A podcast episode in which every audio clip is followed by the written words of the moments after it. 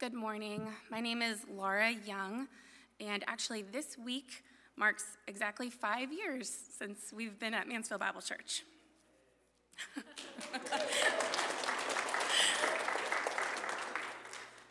Revelation 21 1 through 8. Then I saw a new heaven and a new earth, for the first heaven and the first earth had passed away, and the sea was no more.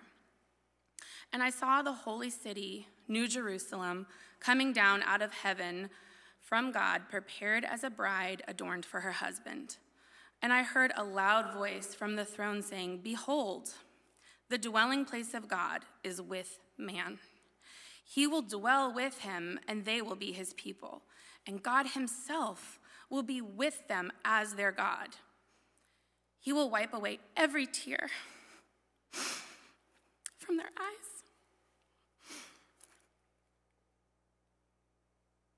And death shall be no more. Sorry.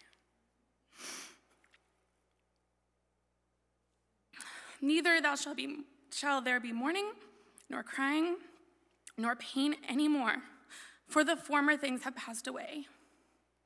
And he who was seated on the throne said, Behold, I am making all things new. Also, he said, Write this down, for these words are trustworthy and true. And he said to me, It is done. I am the Alpha and the Omega, the beginning and the end. To the thirsty, I will give from the spring of the water of life without payment. The one who conquers will have this heritage, and I will be his God, and he will be my son. But as for the cowardly, the faithless, the detestable, as for murderers, the sexually immoral, sorcerers, idolaters, and all liars, their portion will be in the lake that burns with fire and sulfur, which is the second death. Amen. You may be seated. Give us just a minute here to get set up. Isn't that great to hear God's word? I mean, there's truths in His word that just impact us whether we're ready for it or not, you know? And when the Spirit moves and He moves within our hearts, and he reminds us of our hope and he reminds us of our, our, our confident expectation of what he has promised to come, come to pass. It moves your heart. You're reminded. Usually you have to disconnect the cord from you before you walk away. Twice?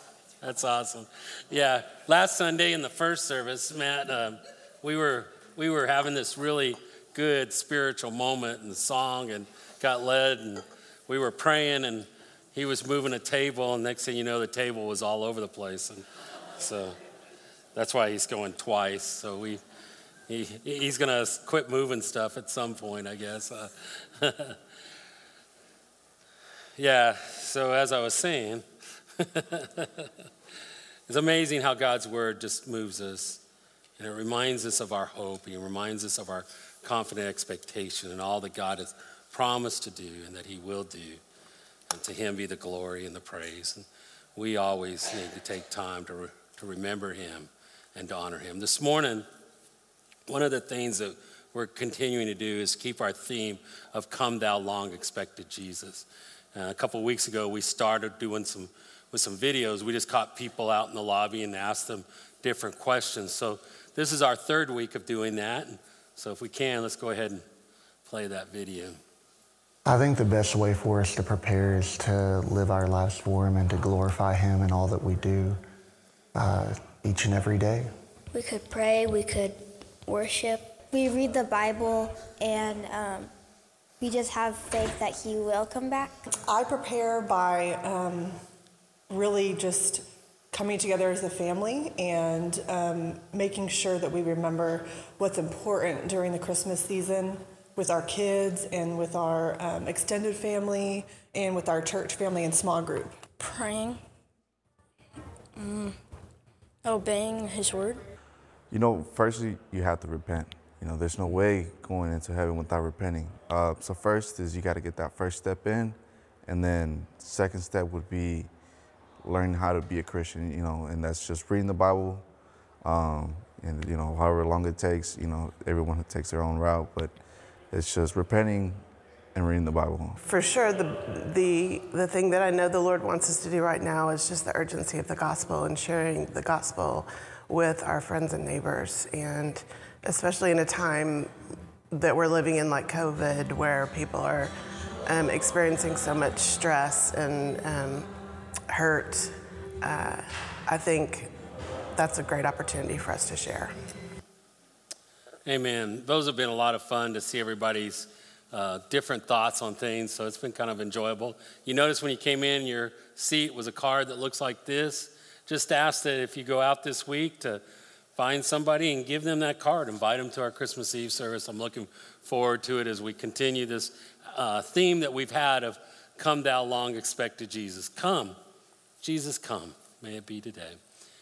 So, May, May 13 was a very important day to me in my life. Um, uh, on that day, it was a Friday, actually, of all the things, right? You know, but uh, May 13th was something I had, that day was something I had been working towards for five years. I was graduating from college on that day. And what was amazing about it, you're going five years, well, about in the middle of that, my second year, my sophomore year, uh, I had met Lydia our first year of college. We ended up getting married our second year of college, so I took a lighter load, which threw me into the five year program. And so it was a lot of work. And, and as we began to, as I began to work towards that and that graduation, and Lydia and I got married, and we were living in the, in the dorms on campus. And uh, it was in our last year, Lydia became pregnant with our first child. Uh, Scotty was our first, and love him to death. and I remember when we looked at the due date, the due date was exactly May 13th, the day of graduation. So there was all the anticipation. So we began nine months of praying, God, may He come two weeks early, we're two weeks late, but not on the day, right? And so God always has a sense of humor when He's challenging our faith and our trust and the way that we follow after Him. And so we're getting closer and closer. And about five days out from graduation, Lydia goes into labor and we run to the hospital really quick and I'm, we're all excited and i'm thanking god that he's coming before graduation. We get to the hospital and we're talking to the, the nurses are looking at lydia and then they finally come in and break our hearts and we did not know there was such a thing as false labor you know so we did the same thing the next day and i think the next day and you know because we're like where's our first and we're like we, we're wanting this baby to come you know it's kind of like you, you know you you have a deadline this has to come by this time but it doesn't work that way no matter how hard you try. And so here comes the day of and early that morning lydia went into labor we took her off to the hospital graduation was that night about seven o'clock and Scotty came into the world, and I got to hold him for the first time that, that afternoon. It was about 1.20, I think, something like that, if I remember right. Got to hold him, and, and we kind of get all settled, and it was a little bit, a couple hours before graduation, and I was already, you know, settled on I'm not going to make it to graduation. And Lydia looked at me and said, Go. You've been working for this, go. And I remember I remember going, okay. she had nurses. She goes, I have her. I think she just wanted me out of the room, to be honest with you. But um, I went off to graduation and I was all excited. And I remember as they were calling people up, it's kind of a solemn event. You know, there's you're, you're calling up, and the academic dean shook our hand, handed us our diploma, take a quick picture, and you move on off. All that work for, you know, 15 seconds, it seemed like. And I remember as I came up and shook his hand and started to go past him, the president of the college reached out and grabbed me and pulled me over.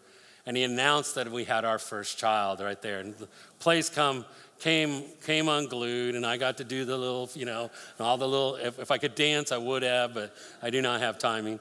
And so it was just a great moment. And I always remember that day was the consummation of several things in our life that came to that day. And there was great anticipation. There was lots of prayers of lots of ups and downs in the journey to reach that point. And as I began to think about what we've been discussing over the last couple of weeks and, and today, and then on Christmas Eve with our theme of Come Thou Long Expected Jesus, that part of our hope, or the majority of our hope, is the fact that there is a consummation of all things. There is a day when Jesus will come and it will be done. Amen? We look to that day. It's our hope, it's our confident expectation. And so we've been looking at God's plan um, throughout the ages, is what we've been doing if you look at it. And we started a couple weeks ago, we went back to the garden. In the garden, we took a look at Adam and Eve before sin entered into the world. We saw that God created Adam and Eve, He created humanity to have a personal relationship with Him without sin, in righteousness, in holiness. That was God's intent. So many times we look at the world today and we think this is what God planned, but no. God's plan was there was a permanent home for humanity, and it was to be with Him, and it was to be in righteousness. And in my Bible, next to that, in Genesis chapter 3, I write the word devastation because sin entered in the world that day sin and death. I know we don't like talking about it, but dear people of God, without, without the reality of the fall, why do we need Jesus? We have to understand that. And the reality is that in that day when they ate of that fruit, there was a righteous consequence that took place. There was a righteous judgment that came down, and the consequence was death, sin and death. I have met a lot of people in my life. I've never met one who has conquered death. I've never seen anybody overcome death. When we think that we can look within ourselves to accomplish the things of righteousness or accomplish our way, you can't overcome death. And the reality is, death created a bondage. We moved from, we moved from a, a home where we were going to be with God in righteousness and holiness, and we entered into the domain of darkness of sin and death. And that's the picture in which the scriptures draw, where, where Paul talked about being delivered from the domain of darkness and delivered into the kingdom of our God's dear Son. And there's this picture that goes on. And so in that moment, there began to become a state of, of consequence of the sin of their, of their actions. And as a result of that, I wrote in my Bible, Genesis 3.15, I write out to the next of my Bible there, the word hope. Because in that verse, it talks about the seed of the woman would, would be bruised by the, our adversary, but he would crush his head. There's been, I saw this week, and I know a couple of you, I don't even remember who it was, a, a picture, and it's a picture of, of Eve and Mary.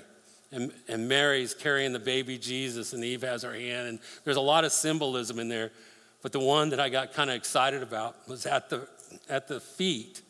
There was a serpent wrapped his leg around, or the snake wrapped around Eve's leg, and then under Mary's foot, his head was crushed and he's turned over dead because our victory has come in through Christ. And God promised that way back in Genesis 13. Redemption was began. God's plan of redemption began, and, and, and it was carried out through the ages. Every time there was a birth, there was more grace given, there was more hope looking forward to. And God talked to Abraham and he called him out and he sent him into a land and his promise of blessing through all the nations would come through him. It would come through his son Isaac.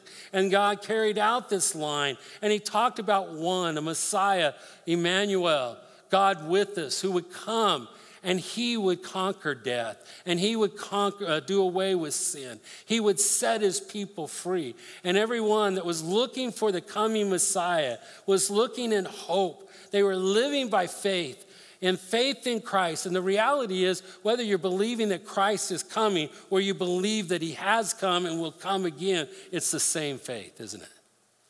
Is believing in what God has intended and what he's doing, and our deliverance is coming through his son.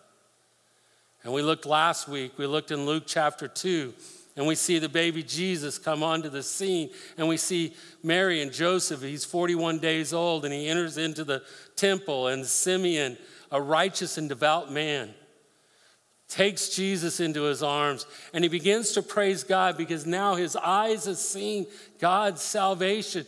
Just as God promised to send his salvation, Simeon is praising him because he has sent his salvation. Here he is holding this, this little baby, 41 years old, 41 days old, not 41, 41 days.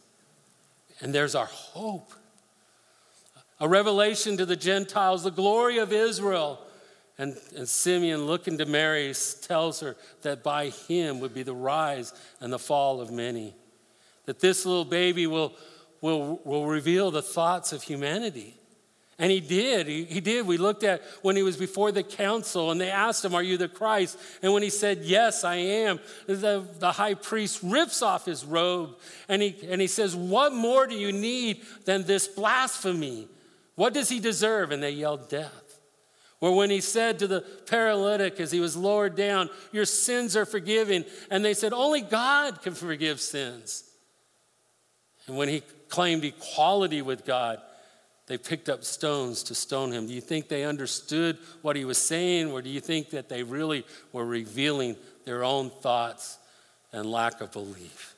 They wanted, they wanted the Messiah to come, but they wanted him to come on their own terms. They wanted him to come to dominate Rome, to set up a kingdom. Him coming as, as a peasant, as a poor, and delivering the, as a suffering servant to deliver his people from sins. They didn't see that. They wanted one who would take care of him. Remember when he fed the 5,000 and they were following him? And he says, You follow me because your stomachs are full. But the words that I speak to you are spiritual, they're life. And, and if you're going to live spiritually, you must eat of my flesh and drink of my blood. And he told them, he said, Man, I'm talking spiritually. But it was too hard, and they walked away because they wanted their stomachs full. They weren't wanting one who would deliver them from their sins. And many times people today will reject Christ because they want the easy life. And it's not what she came for is to deliver everything to make it all easy. He came to set us free. And we're looking off to that day, that day of consummation when he would make all things new. That is our, that is our hope. And so, and so when we begin to to look at last week. We ended when we looked at it where they're standing there and Jesus is taken up into the heavens before them. And, and then there's two men standing in, in uh, white robes say to them, Why are you looking up? Just as he left, he will come again. And we, as believers who believe that Jesus came, are looking for him to come again. That's our hope. That's our confident expectation. And so that I've been looking at and thinking about his return, I've been thinking about things like, like what does that look like when we say, Come thou long expected Jesus? What does that look like? What does it look like for us? So many times we judge God in the presence, don't we? We look around and we see these things and, and we judge God in the, mid, in the middle of it. But it's really that faith that leads us to a confident expectation. Faith leads us to the understanding. And so many times we judge him based on what we see. A few years, when I was a little kid, I was going to say a few years ago, it's been quite a few years ago, I was fishing with my dad. I love to fish with my dad. I grew up in Colorado, spent a lot of times fishing rivers up there with my dad. And I remember one particular time I was fishing and we were on a river up in the mountains, and my dad was down the river. My dad always was down the river, so if I fell in, he could pick me up when I floated by, kind of thing. And I can, always, I can remember one time I was out there and I was in my waders and I was out the river fishing and I looked down and I see something shiny and I pulled it up. It looked like a little piece of gold nugget. I was all excited, you know, and I stuck it in my pocket and fishing. I see another one. I, wow, this is great. I'm sticking it in my pocket. I'm all excited. I'm thinking, I'm going to have the biggest catch of the day, you know. And a little while later, I went down and showed my dad. I pulled him out. Look, Dad, look what I found. I thought I, I thought I found gold. And my dad kind of chuckled and he goes, Son, we call that fool's gold, gold because it's not real gold, but it sure fools you into thinking you're gold. And I was like, Yeah, I did. And I think a lot of times when we look at sin and righteousness and holiness, we, we kind of do the same thing. We look around and we go, Wow, that doesn't seem so bad. Even though I know God says in His Word certain things about truths and, and life and practices, what is right and what is wrong, what is just and what is unjust, we have a tendency to look around and go, Well, you know, God, I don't think that's so bad. Why? Because we're looking at it like fools go. We've never seen holiness, we've never seen righteousness. I've never met someone who was pure and righteous like Christ was, like God is. And so, what we do is we bring things down to what we know and what we understand. And we begin to evaluate and we go, well, that doesn't seem so bad. Why? Because we really don't understand righteousness. Just as a little kid, when I picked up that gold, it looked like gold for sure, but it was fool's gold. And sometimes we look around and we say, that doesn't seem so bad. And we think we're right, but it's because we don't know what holiness is. And our God's a holy God. And the consequences in which we, we fell into iniquity and, and, the, and the bondage that it brings of sin and death, we don't understand. And so we try to, we try to bring down the standard because that's all we know. And the reality is, it doesn't change who God is. And the standard doesn't change of holiness and righteousness. And we need a deliverer. We need to walk out by faith and trusting Him. And just as they were looking to Jesus, and we believe that Jesus came and He died and He rose again and He lives, and because He lives, we live, and we're looking for the righteousness of our God and the coming and the consummation of all things in Christ, we believe that and we walk by faith. And that faith gives us a confident expectation that God will, will do what He said He would do. It keeps our focus on Him. Just like those who went before us, like Abel when he brought a righteous sacrifice. Or I think of Enoch. Enoch's my Bible hero. I Always amazed about Enoch because it says about him that he walked with God for 300 years and then he was not, for he had been taken up. And I always think, man, if he could walk with God for 300 years, can I do it for 80? You know, I mean, how? I mean, he did it 300 years. That's got to be incredible. The other thing that amazes me about Enoch is it says that he walked with God for 300 years, but he was like 365 when he got taken up. And I remember going and looking in the scriptures, going, well, what was the change? You know what the change was? His first son was born. And I remember the day I carried my firstborn. It, it impacts your heart. It really does.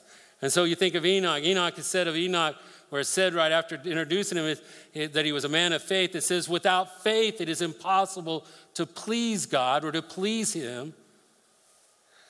For whoever would draw near to God must what? Believe that he is, that he is God, and that he's a rewarder of those who diligently seek him. So when you're looking at your life and you're walking in faith and you're looking and expecting in the consummation of all things, you believe that God is a rewarder of those who seek him. Do not grow weary in your faith, dear people of God. Do not go weary in your walk. Do not get distracted by the world. You keep your focus set on him just as, just as we believe that he is a rewarder of them that diligently seek, diligently seek him. We can think of, of Noah, or Abraham, Abraham, who was sent out into a land, and it says of him, he was looking forward to a city that has its foundations, whose decider, designer is, and builder is God. I think that's incredible that he went out and he wasn't just looking for any city. He wasn't just looking for a nice green spot next to the river. He went out looking for the city whose builder and maker was God. Talk about faith. Talk about faith. In that great chapter of faith that we call in Hebrews 11, verses 13 through 16, says, says this These all died in faith, and it's referring to those names I just mentioned. These all died in faith, not having received the things promised, but having seen them and greeted them from afar, and having acknowledged that they were strangers and exile on, exiles on the earth. Think about that. How do you view the earth? Are you comfortable? Is this all there is? It amazes me how many people think this is all there is about life. And their focus is so there, and I'm like, man, when I look around, I see a lot of hurt, see a lot of pain. I do things that I really don't like to do and wish I didn't do. I wish I didn't always kind of say the first thought that came to my mind. I wish that I didn't always kind of react quickly, like I'm one of those, you know, boom, I can just real quickly, I get really excited too. I wish I wasn't that way, but this isn't the place where I'm looking for. And it's by faith that you believe those things that were promised. These who had gone before us, they hadn't received those things yet. And it says, For people who speak thus, make it clear that they are seeking a homeland. Are you seeking a homeland? Or is your whole life built on maybe your job and, and, and climbing the ladder, or maybe what you attain, or the, the, the things that you possess, or maybe you're just working and all you're thinking about someday is retirement? That's how you're evaluating your life? Where's your homeland, dear people? What's your homeland? Our homeland is not here. It's a city whereby God is the founder and the builder. If they had been thinking of that land from which they had gone out, they would have had an opportunity to return. They could have returned to that land. They could have returned and stayed here and made all about this. But as it is, they desired a better country, that is, a heavenly one. Therefore, God is not ashamed to be called their God, for he has prepared for them a city. Amen? He has prepared for them a city.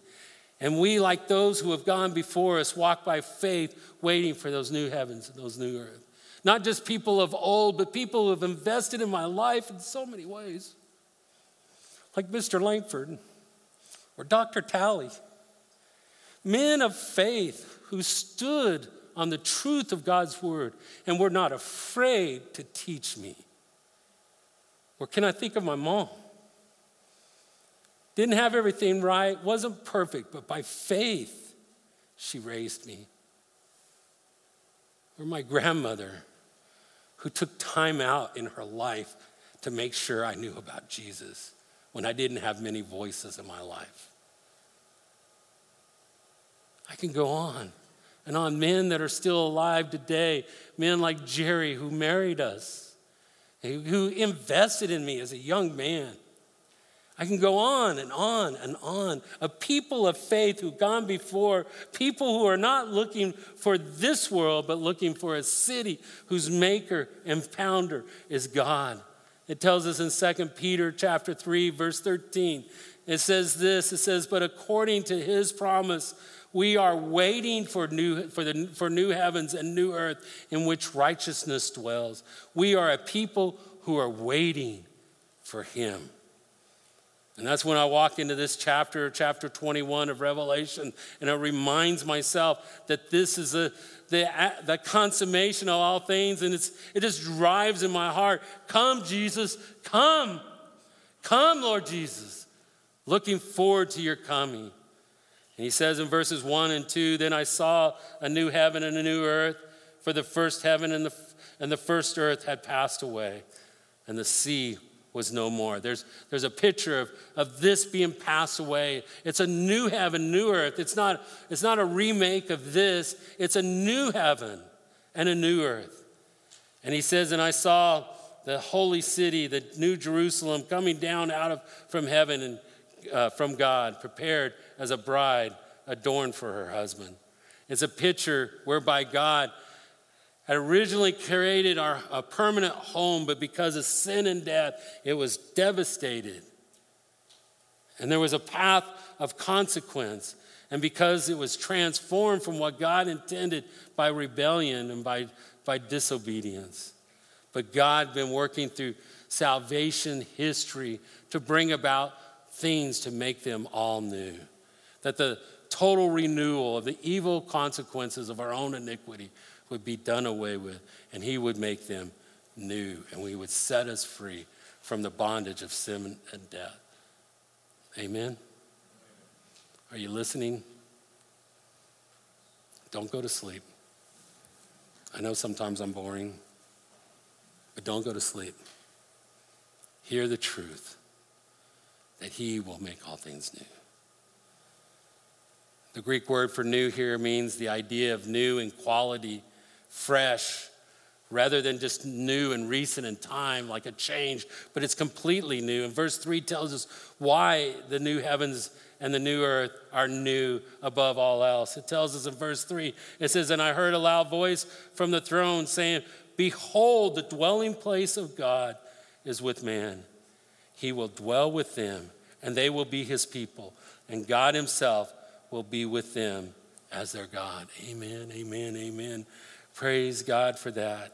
Why do you think so many times, if you're around me, you listen to me preach very often, you're going to hear me talk about we are the people of God, we are His people, we belong to Him. Why is that so important? Because in reality, there's going to come a day when He will be dwelling with us, and He will be our God, and we will be His people. And we will be with him. I long for that day. I look for that day. And by faith, I believe in that day. It will become a community of people who are loyal to, the, to God and loyal to Jesus, in contrast to the world and the community in which we live now, that is a world of our people of idolatry, who seek their own way, who seek their own things, and who reject him for their own self self goals. Dear people of God, you don't approach a, a God like the God we serve without humility. It's a contrite heart, it's a broken heart that comes, that learns from Him. It's when we approach with Him in humility that we begin to understand the, the, the intent and the purposes of His ways. We understand His grace, we understand His mercy. It's in those moments we begin to see the work and the plan of God that bring back intimacy that we once had before sin and death. That in the new heavens and the new earth, there will be an intimacy that we'll have with our God that is absolutely, hear me, absolutely impossible in a world with sin and death. You're not going to accomplish it. You can tell me all you want about the divine from being within, it's a lie of our adversary. It's God who delivers us, and it's God who saves us. As hard as you want to try, as hard as you want to believe, you will not accomplish it through yourself because you're in bondage. We live in a world that wants the freedom to do as they please. And the reality is, as we do as we please, we find ourselves growing more and more and more into the bondage of the things that we seek but it's God who sets us free through his son, Jesus Christ. It's by his grace that we stand and we find his grace, his mercy, and his comfort. We don't find that through ourselves, it doesn't come that way. And the sooner that we, as God's people, understand that, believe that, and embrace that, we begin to understand the realities of what God is wanting to do in our world. Because anytime we start putting ourselves first, we begin to realize, and I know, man, I just said something that some of you are like, what? It's all supposed to be about us, right? I mean, the redemption story is all about us. Redemption story isn't about you. It's about the Almighty God who loved us and demonstrated that love. And because of his love, I have worth because of him. We've got to understand that. It's not something we accomplish or bring about. In eternity, it will be intimacy with Him because of what He has done. Verse 4, I love the way Laura read it. He will wipe away every tear from their eyes, and death shall be no more. Neither shall there be no, neither shall there be mourning, nor crying, nor pain anymore, for the former things have passed away. The beauty of why I, I love the way Laura read that is because in this phrase here that he wipes away the tear from their eyes. It's like a mother wiping away the tear of a child. When, when our Scotty was really little, I remember one time, um, it was, again, it was our first, and we're learning ways, and he was pretty young, and he had fallen and scraped his knee, and he had blood running down his leg, and he's coming over and he, he's showing, and I'm like, it's okay, bud, go on, you'll be all right. And Lydia's like, oh, no, he's not, you know, wraps him up, starts cleaning that leg up and is kissing him on the forehead and wiping away his little tears. And I'm thinking, man, I'm going to have a hard time toughening this kid up, right? Praise God he didn't do that to us, right? It's the same kind of idea that he's going to wipe away the tears. Do you hear what it says after that? And death will be no more. Amen. I don't know who said it. Amen. We should have all said that. Let it be so. Let it be true death will be no more because the grave could not hold that baby Jesus. It couldn't keep him. It couldn't keep him. He conquered. And because he conquered, we, we will live too. Those tears was a result of sin distorting the purposes of God for humanity. Those tears, these tears right here, is a result of sin distorting the purposes of God for humanity. The reason that, that we have pain, the reason that we have these things in the world is because we have moved away from the intent of what God intended for us in the garden. And He's restoring those things and bringing them back through His Son, Jesus Christ. And it's by faith that we receive those and embrace those into our lives. Sin and death produced produce these pain and this iniquity. And we live in a world that is crying for peace. We're living in a world that doesn't want any more pain. We live in a world that wants unity. We live in a world that wants equality, wants all of these things. And the reality is that humanity cannot bring them about. That's an amen, by the way. If you don't agree, you're probably not going to say amen, right? So I'll say it again so you can say no. But it's the truth. Humanity can't make those things happen. They will only happen at the consummation of all things, and Christ will bring it about. That's why many times in Scripture it tells us to wait with patience, to wait with endurance. Do not grow weary in doing good. Do not grow weary in your faith. Don't become devoid in your faith because of the weight of this world and the pressures of this world. You look past them and you see Christ. He's our hope. He's our sustainer. He's the one that's going to see us and complete all things to bring us into Christ, that we would no longer be slaves of sin and death. Our hope is Jesus and Jesus alone. Look what he says in verse 5 And he who was seated on the throne said, Behold, I love this, I am making all things new. I am making all things new. That God is bringing these things about in His history. That's why I know these weren't like Christmas sermons, right? But I wanted you to see from the beginning of time to the completion when Christ would come and bring all things to plan that it's God who's making things new. And he's chosen to do it through his son, and by his son we will be delivered. And in the way that we receive him is by faith. There's nothing you did walking in these doors today or dropping something in the box back there. There's nothing you did to somehow make you acceptable in the kingdom. It is simply by faith, believing in his son. That's how you overcome the world, is by faith. By faith. Jesus said, I am making all things new. And he also said, write, write this down, for these words are trustworthy and true. You can, you can, you can count on it. We used, I'd say take it to the bank, but you can't trust banks all the time anymore, right? You can count on it. You can count on it because Jesus said, This is trustworthy and true. Verse 6 And he said, Excuse me, and he said to me, It is done. I love those words. It is done. I look for that day when he would say, It's all accomplished, it's over with. I know that it's already done, it's still being carried out in time, but that day when it's completed in the consummation of all things, that is my hope. And I long to hear those words.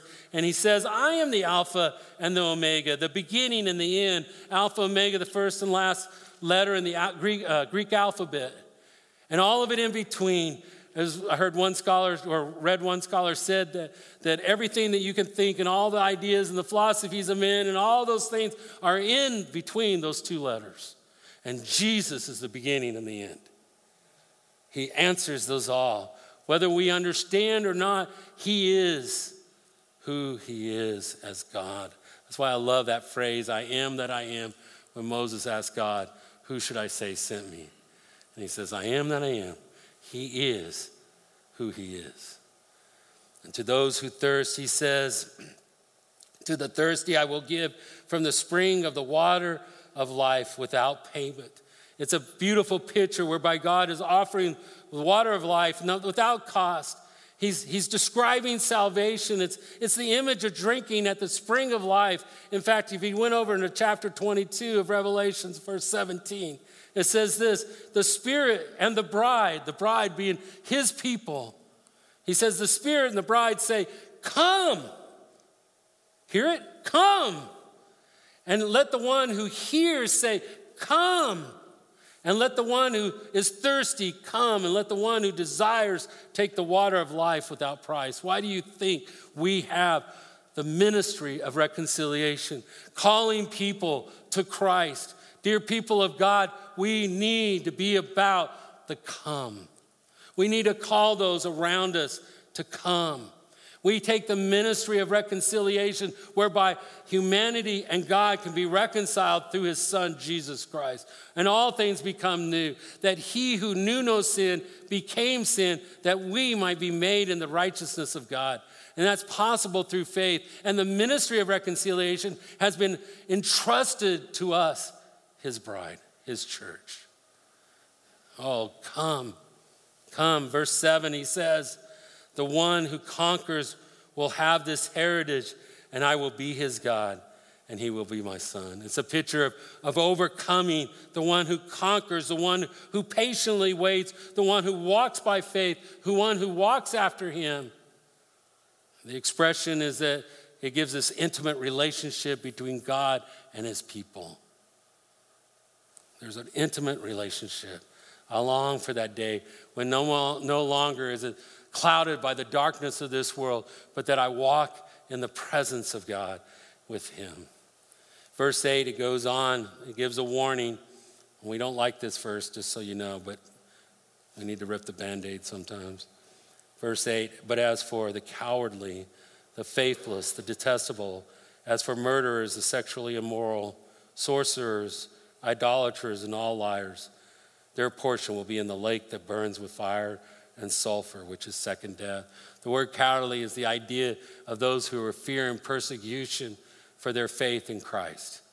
Dear people of God, do not, do not give in to fear. They became faithless, and it's the idea of not, not having a steadfast endurance. They didn't wait patiently, but actually they became devoid of faith. Detestable has the idea of vile, it's often used of idolatry, sorcerers, practitioners of magic uh, arts of the day, uh, uh, sexually immoral, those who choose to take things outside in which God had intended. The idea of idolaters and all liars are those associated with idolat- idolatrous practices. They were involved in idolatry. Many of us sometimes fall into idolatry and don't even realize it. I remember I was pretty young in my faith and I was all excited about God and just really going after him. And I got this brand new Jeep. I loved it. And I hadn't owned it very long. And there was just a little dent put in the, it was my own fault, but there was a dent put in there. And I was crushed. And I realized, wow, I was putting a lot of, lot of hope in this vehicle, right? We do that. We have other things that we become our gods. And then he says the last thing there second death. What does he mean by second death? The picture is that the first First death is a physical one. We are going to die. But the second death is a continued eternal separation from God. And the way that you overcome, the way you conquer is by faith. I know in Romans 8:25 it says, "But if we hope for what we do not see, we wait for it with patience." There's this idea that we would continue in faith and we would go on in faith and we would be faithful to to an obedient and, and trusting Him in our daily lives. It's this continuation of walking after Him. But if you don't believe, there is a consequence. Just as there was a consequence when Adam and Eve ate of that fruit and it brought about sin and death and it just devastated the, what was going on and what God intended in the garden. It devastated and created sin and brought sin, death into this world. And there's this consequence if you continue without belief, there's a consequence. I'm not trying to guilt you into heaven, I'm just telling you the realities. That if you don't have Christ, the consummation of all things is going to be a consequence of a second death. And that's what, that's what God is warning us through the Apostle Paul as he reveals this. And so, as believers, we look for that and we long for this coming because that is our hope. But until then, we've been given the ministry of reconciliation, and we're calling all those to come. We're calling the weak to stay in faith. Don't grow weary because how do you overcome this world? And the Apostle John in 1 John 5, verses 4 and 5 tells us For everyone who has been born of God overcomes the world. And this is the victory that has overcome the world our faith. Our faith. Who is it that has overcome the world except the one who believes that Jesus is the Son of God? I remember when I first came to Christ, probably within the first year, and started seeking after Him and following Him. And I was going through a time where I was like, God, how do I know I'm saved? You know, I was really just wanting a, a card that I can show at the pearly gates and say, Here, I'm saved, you know. I was wanting some kind of, some kind of, a, um, you know, a, a, a way of knowing, just facts, you know. I could post it on my wall and know, hey, I'm in the kingdom, you know. And I remember I was going through that. I was working at a gas station at the time, but I'll date myself, but it was the day where, you know, we did full service. You remember, any of y'all remember that? You go out and you check the tires, and I know some of you have never heard that before, but you check the fluids and put oil and all that. And I was standing there, and there was a little window at the door, and I'd be looking out there and go, God, if I'm saved, let a you know psychedelic Volkswagen come through, and you know, it'd be a pink Cadillac, you know, one of those Avon Cadillacs back in the day. I don't know if they still have those or not, but and I was like, oh, you're thinking pink. Well, let it be a pink, you know, Chevette, you know, or something. I don't. I just kept doing this for a little while and realized the foolishness of it. I remember going back home, and my bedroom was upstairs, and going up there, and and I was just really struggling. I had this big plant with leaves. I always used to talk over spiritual things with it and my struggles, and it just kept dying, you know. I just don't know how that happened, right? But I remember that night I was thinking through and I was reading about the young rich ruler and what God had said to it, and he just walked away. And I was like, well, gosh, if he couldn't be saved, how could I? And I remember just as God enlightening me by his spirit, making truth come, come alive, I remember thinking, God, I'm just trusting you to do what you said you would do. I'm just believing that you'll do what you promised. And I remember I, as I realized that, going, Well, I believe this. And I remember sitting there going, Okay, well, God, if I die and I go to hell, then it's your fault. And I'm like, Oh, my goodness. But the reality is, I don't have to worry about that because He is faithful to do what He promised. What how do you overcome the world? By faith. By faith. How do you, how do you overcome the world? By faith. It's with a humble and contrite heart that God seeks. He seeks that. Is your heart humble today? Do you know Jesus? Maybe you're here this morning, you dear Christian, you've been a believer for a while, but you've kind of just gotten in your way. You just started doing things your way. And you've kind of moved away from faith. Maybe God didn't answer a prayer. Maybe some things have been going wrong in your family and you just think God doesn't care. Don't let our adversary deceive you. Come, Jesus. He's our hope. Look off and see him, just as Abraham going to a land that God would show him. He was looking for a city whose builder and maker was God. You are looking for a homeland, and this isn't it. It's the consummation of all things when God establishes and makes all things new. Amen? Don't grow weary, dear people. If you're here this morning, you don't know Christ, I'll be at the back, grab me. I don't care if I'm talking to someone, just grab my arm, say, I need to talk about it. Let's go talk about what God has done and what He said. Amen. Let's pray. Father God, speak to your people. And all of my foolishness and my own iniquities and my own life and shortcomings, God, go past all of that. May your spirit move in such a way among your people. Father, if there's hearts out here that are hard, that have grown up walls to you, Father, may your spirit break them down today. May you speak into the dark places of our lives. May you make it known those things that sometimes we begin to worship and we begin to kind of put them above you, Father. May you just help us to break them down. May we be a people, Father, that remember that this is not our homeland. That we're looking off and we're looking to a time when Jesus will come. And Lord, may it be today. May Jesus come today. Come, thou long expected Jesus. Come come. Until he comes, Lord, we're going to be calling others to come. to come to hear of the message of the good news of salvation, to hear of the redemption that we have in Christ, that we would not grow weary, but to you, O oh God, be the glory and the praise forever and ever and ever. And all of God's people said, Amen.